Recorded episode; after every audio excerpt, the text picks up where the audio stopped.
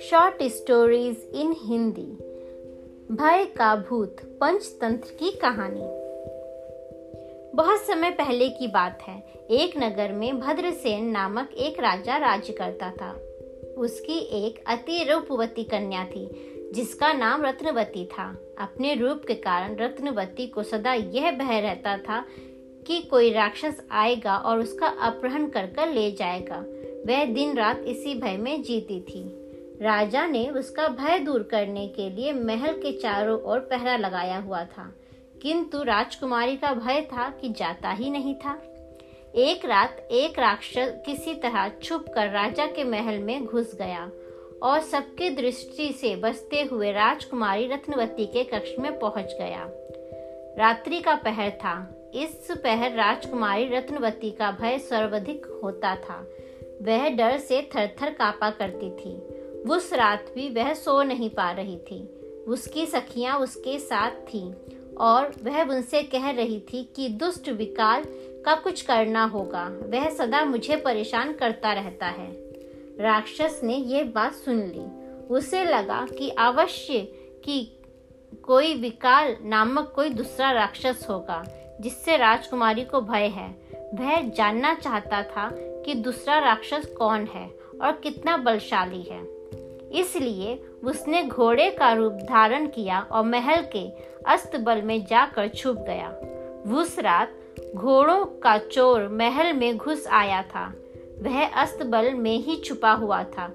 उसकी मंशा उस रात एक घोड़ा चोरी कर वहाँ से भागने की थी। उसने अश्वरूपी राक्षस को अपने कब्जे में लिया और उस पर चढ़कर उस पर लगाम चढ़ा दी। इधर अश्वरूपी राक्षस ने सोचा कि यही विकाल राक्षस है, मुझे पहचान कर अब मेरा वध करना चाहता है।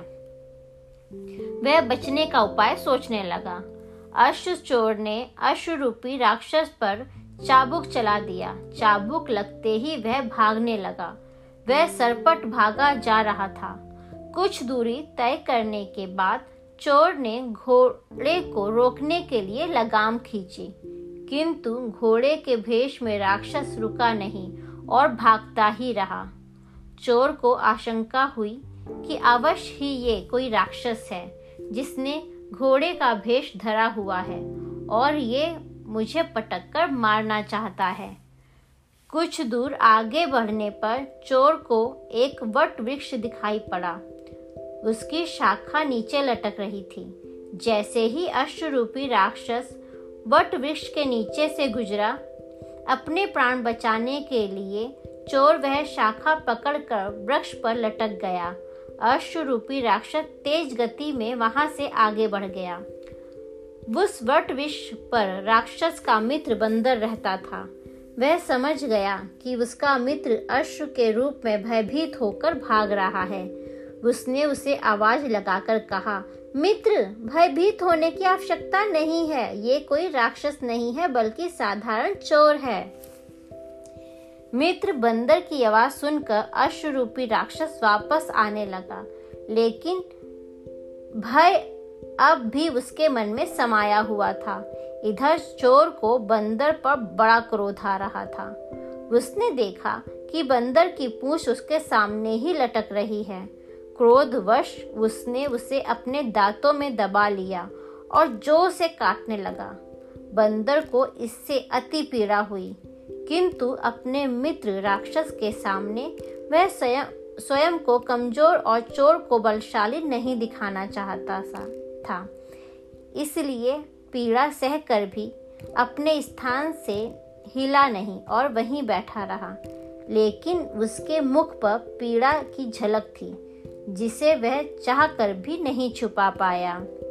अश्वरूपी राक्षस ने जब बंदर का मुख देखा तो बोला, मित्र, चाहे तुम कितना ही छुपाओ, तुम्हारा मुख कह रहा है कि तुम राक्षस के चंगुल में हो। मेरा भागना ही उचित है। कहकर वह वहाँ से भाग खड़ा हुआ।